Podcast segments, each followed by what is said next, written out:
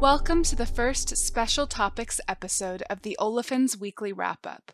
Today is Thursday, June 4th. I'm Erin Roberts, and this week we're going to do something a little bit different. For special topic episodes of the podcast, I'll interview one or two people on topics relevant to the ethylene and propylene markets. Although these episodes will do a deeper dive into specifics, we'll wrap everything up in about 15 minutes. I want to go ahead and mention that each person is recording remotely in our respective homes due to COVID precautions. Please bear with us as we find our footing in this world of live remote podcasting. Today, we're talking about NGL markets and their impact on olefins markets. We have Carlo Barraza, who we already know. Carlo, could you explain what you do for IHS Markit? Let's see. What do I do? Um, nothing. Absolutely. Not. I'm just kidding. I'm just kidding. No, I lead the light olefin service, uh, the North America light olefin service for IHS Markit, and I also talk to our clients and our listeners every week on the Olefins Weekly Wrap Up. Awesome. Our other guest is Viral Mehta, who leads our North America NGL service. Welcome to our podcast. Thanks, guys. Thanks for inviting me, and uh, happy to be here and talk about NGLs. Jumping right in, our first question is for both of you, starting with Viral. Over the past month, NGL prices have moved up very quickly. Why is that? That's a good question, Erin. I think if we just kind of look back, you know, last two or three months, what's happened is with all the commodity markets, I mean, things have been very volatile. And crude in particular has been moving up and down. It came down quite fast from the levels we saw back in January due to COVID 19 you know, it crashed and has started to recover up again. So NGLs have been kind of following the same kind of trajectory. And since being a byproduct, it usually tracks well with crude for most of the NGLs. But however, I think in the last last month or so, what's happened is the the the expectation of supply cuts, what we've seen, and i think what industry is expecting also has you know has kind of there is has been this sense of fear which has been instilled and you know as a result of that we started to see prices move up. Uh, some speculative transactions or some speculative trades that might have happened based on this notion as well where we're expected to lose a lot of supply due to crude production cuts.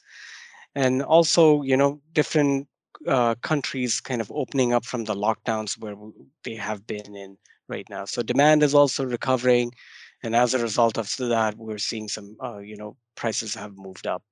And ethane in particular, if you kind of think about it, supply reduction from an upstream perspective, also the gas prices have increased in the Permian region, have kind of pushed ethane prices up, while demand is also kind of increasing slowly. And propane, very similar story. You know, U.S. Gulf Coast has been well supplied, but uh, the mid-continent region has, you know, seen some supply cuts from all the shut-ins from Bakken region or the Rockies region, and so it's kind of just it's the mindset that has gone through at least in the last month or so that you know all the supply is going to be lost and has been kind of pushing prices up. Yeah, we've definitely seen the influence on on the cash cost side for for the crackers, um, especially you know ethane and, and, and propane. But what I find interesting, Viral, is you know butane.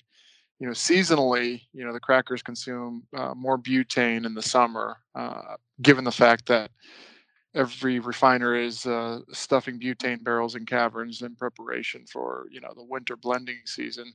Uh, but this year might be a little different simply because uh, as you crack more butane, you get more C4 butylenes, and it's just it's just not a very good market. To quote our C4 expert Bill Hyde, he calls it abysmal. You know, C4s, the butylenes largely go into automotive production, and our automotive group recently put out a note that said global production of automobiles will be 22% lower than it was in 2019.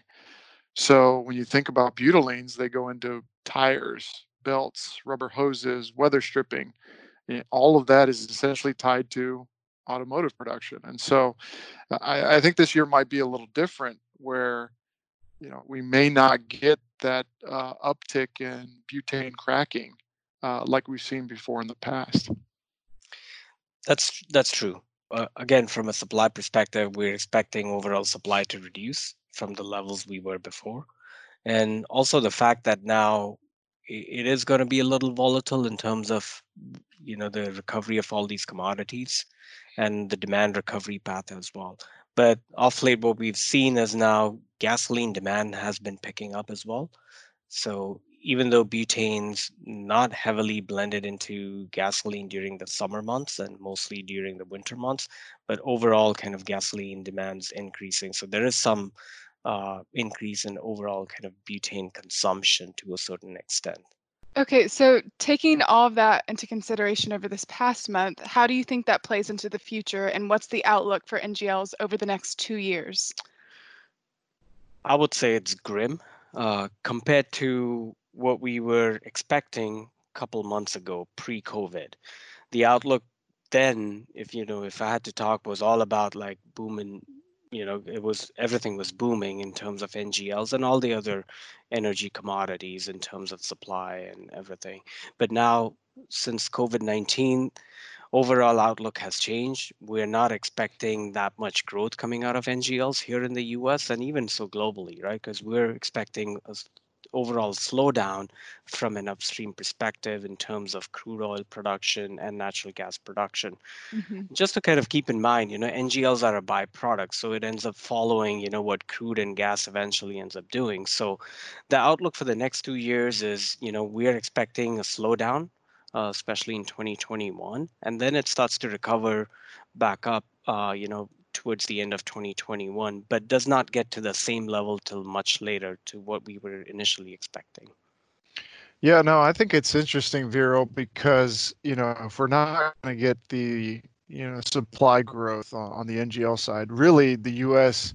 has been the engine to uh, jumpstart uh, all of this PDH capacity that's been added worldwide. You know, especially in China, right?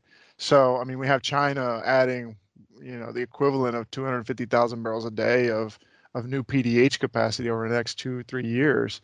And what you're saying is uh, essentially we're not going to get that growth in production. So to me, it just seems like you know PDH margins will be pressured during that period. It's just going to mean propane's more expensive. So if uh, propylene prices don't keep up, uh, you know that'll be an interesting dynamic to look out for. What do you think?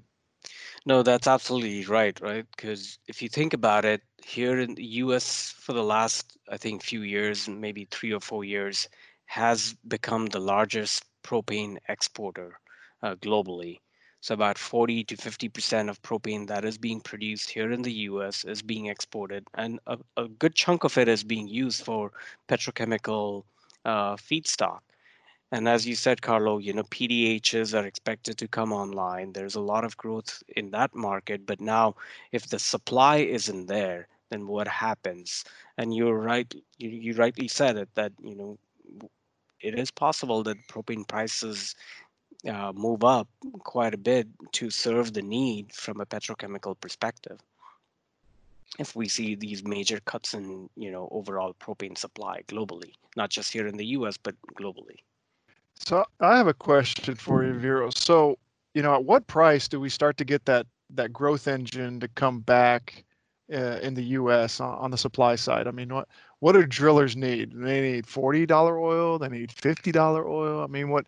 I mean, I'm sure there's no magic number because everybody's economics are different. But I mean, by and large, if you're going to drill a well, right? I mean, it's going to be somewhat the same cost, right?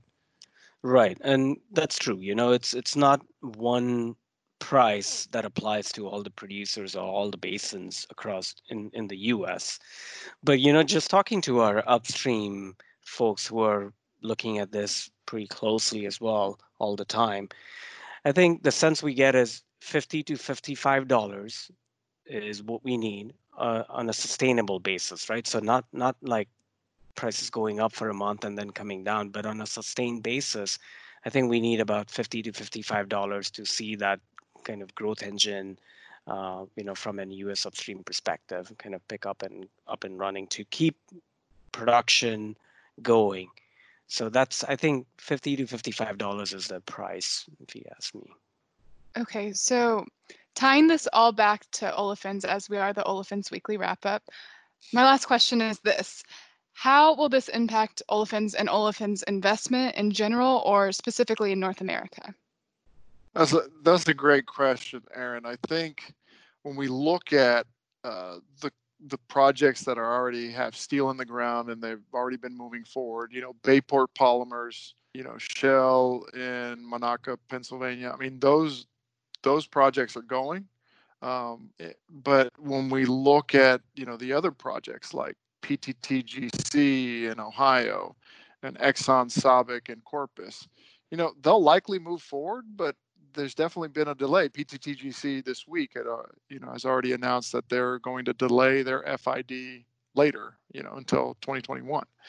And, and so, given everything that's happened, right, the investment thesis was feedstock was ample, feedstock was cheap in the U.S. So come build, baby, build in the U.S. Right?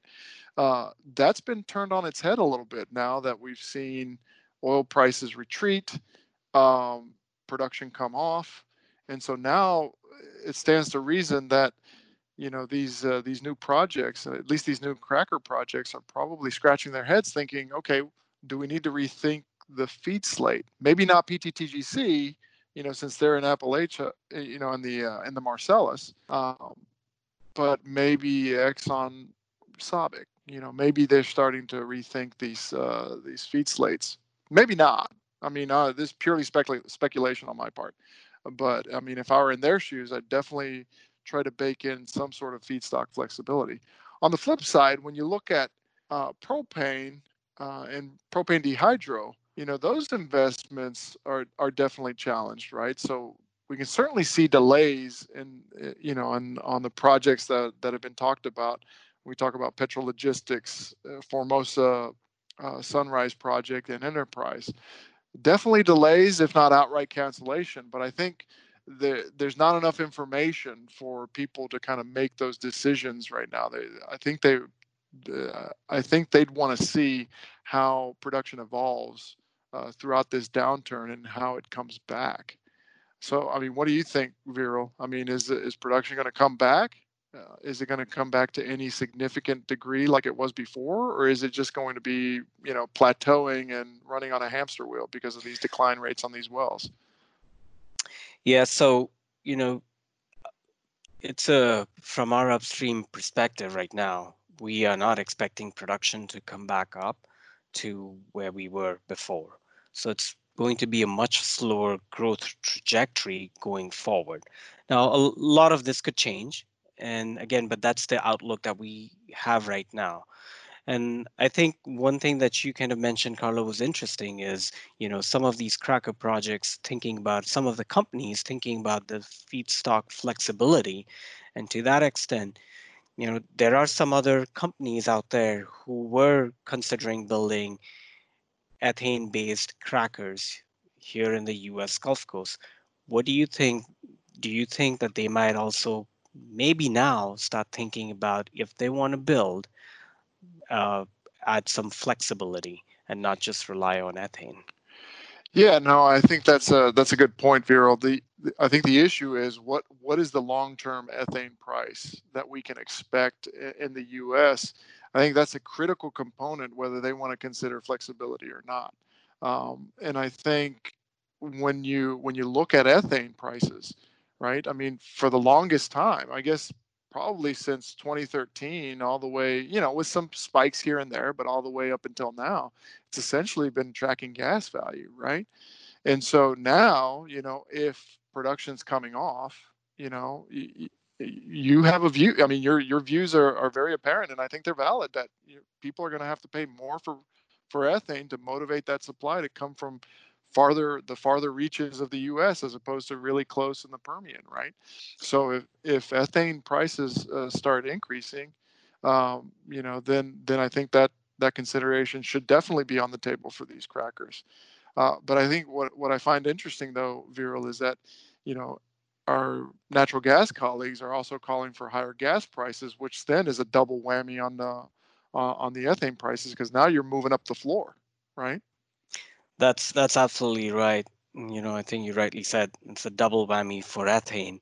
not just the gas prices are uh, increasing or you know that's kind of lifting the floor for ethane but also the fact that overall supply availability is being reduced as a function of as a result of upstream activities slow down so you know we, the, what industry has enjoyed so far here in the us as you said you know gas uh, ethane prices have just been you know above gas value or at gas value is because largely due to the fact that we've had so much ethane available and you know a lot of this ethane was not being extracted and being rejected as in the demand wasn't there and we were oversupplied. But now we're kind of entering a different era where there will be supply tightness and the demand is also expected to increase so as a result of that we are expecting ethane prices uh, to move up and to be much higher than you know what we were thinking like a few months ago Okay. Well, I think it's about time to wrap things up. Thank you so much for joining us, Viral. absolutely it was my pleasure Carlo, do you have anything else to say? Uh, well, you know, uh, not much. So I guess we'll just wrap up the wrap up. Awesome. If you enjoyed this week's episode, please let us know by liking and subscribing. And if you have any follow up questions about this topic or want us to cover something else for our next special topic episode, you can send an email to me at erin.roberts at ihsmarkit.com. Until next time.